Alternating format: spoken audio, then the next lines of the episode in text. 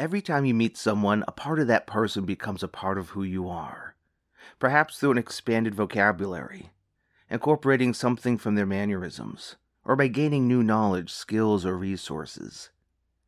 Maybe it's by emulating part of their character, or a desire to avoid a part of their character, or the creation of new dreams, visions, or goals. At the very least, encountering another person creates a bookmark in our memory of the specific time and space when two worlds collide. As Carl Jung suggests, the meeting of two personalities is like the contact of two chemical substances. If there is any reaction, both are transformed.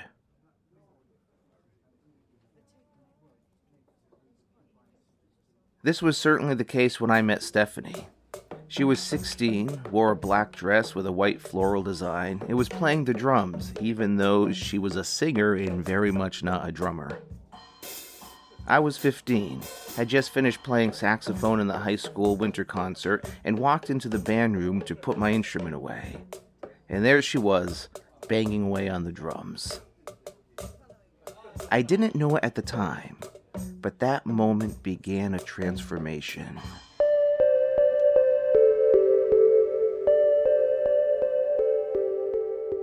Seven years later, I met Daryl, the magician's magician. He was lecturing at the 2006 SamCon in Peabody, Massachusetts, and afterwards, instead of buying what I thought I wanted, I asked him what he thought I should learn what he considered to be his best material. After asking a few questions to understand my style, Daryl suggested the acrobatic knot.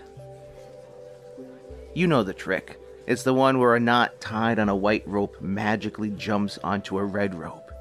And when the knot is untied, it is revealed that the white threads have become permanently woven into the fabric of the red rope, leaving it completely transformed. Today, if presented with the hypothetical question, if you could only perform one piece of magic for the rest of your life, at the exclusion of all others, what would you perform? My answer would be the acrobatic knot. At first sight, this might appear to be an odd choice. A rope trick? A trick that doesn't reset instantly? It may be good for stage, but how suitable is it really for strolling situations? Sure, the ropes don't take up too much pocket space, but how natural does this really look? Who carries rope anyway? Despite these objections, I propose this piece points to a magic beyond magic. A moment of meta magic that can remind us of the magic in our everyday lives.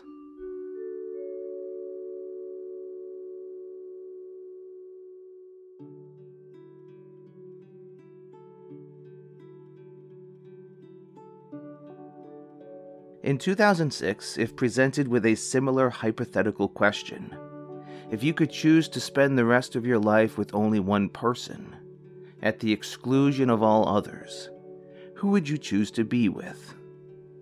My answer would have been Stephanie. For as long as I had known her, Stephanie had the ability to make those around her feel truly seen, heard, and valued. She made time for others when others spoke, she really listened. And when she looked at you, she looked you in the eyes with her deep brown eyes, resulting in a sincere heart to heart connection. She was always ready with a smile, a bit of laughter, and a shared moment of joy. By that time, we had become close friends, with mutual respect and admiration for each other. And today, all these years later, she continues to inspire me to want to be a better person. And I like to believe the same has been true for Stephanie. After all, if there is any reaction, both are transformed.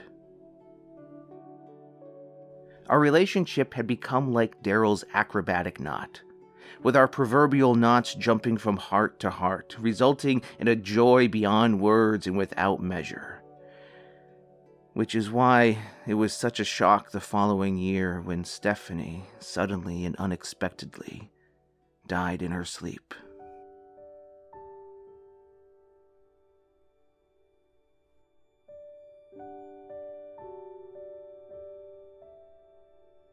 The knot transformed from one of joy to one of grief, as if my heart valves were being choked by it, becoming numb to the experience of joy. But I still had a job to do. I was still a magician after all, with a full calendar of gigs.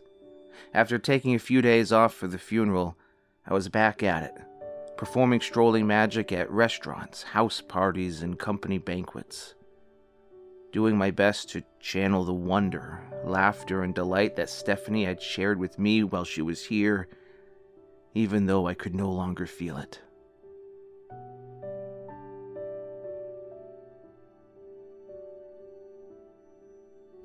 It's been said that time can heal wounds, which may very well be true, but it can also leave scars, reminding us of who we were, where we've been, and all that we've gone through to get where we are today.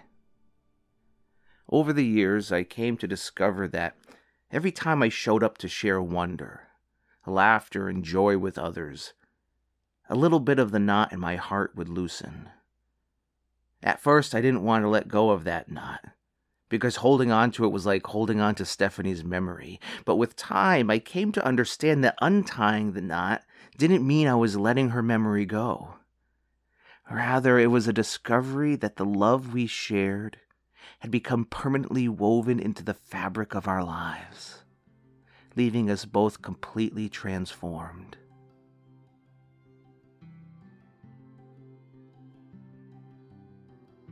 These days, when I perform the acrobatic knot, I don't mention Stephanie.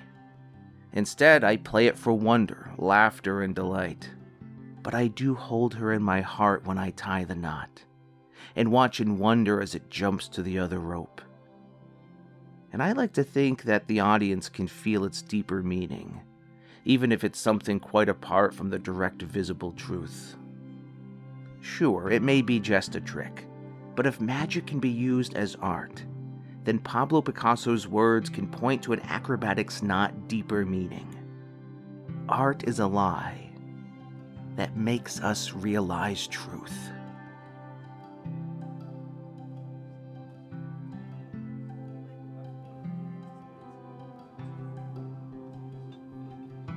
In an essay on magic, Robert Neale suggests that magic can serve as a mirror that reveals the magic in our everyday lives. When this happens, magic performance deepens and broadens into a stage on which the rich spirit of humanity is enjoyed. I witnessed this rich spirit of humanity a number of years ago while performing strolling magic at a restaurant. After providing some brief moments of wonder, laughter, and delight for a small group at the bar, I was about to stroll along when they stopped me before I left to thank me. Not just for that moment, but for a moment we shared years earlier at the same restaurant. You didn't know this at the time, but we had just come from a funeral and stopped in for dinner on our way home, she said.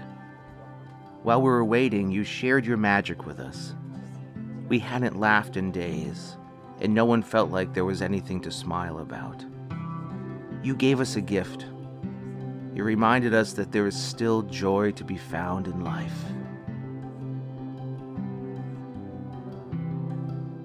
Every time you meet someone, a part of that person becomes woven into the fabric of who you are. Because when two worlds collide, both are transformed.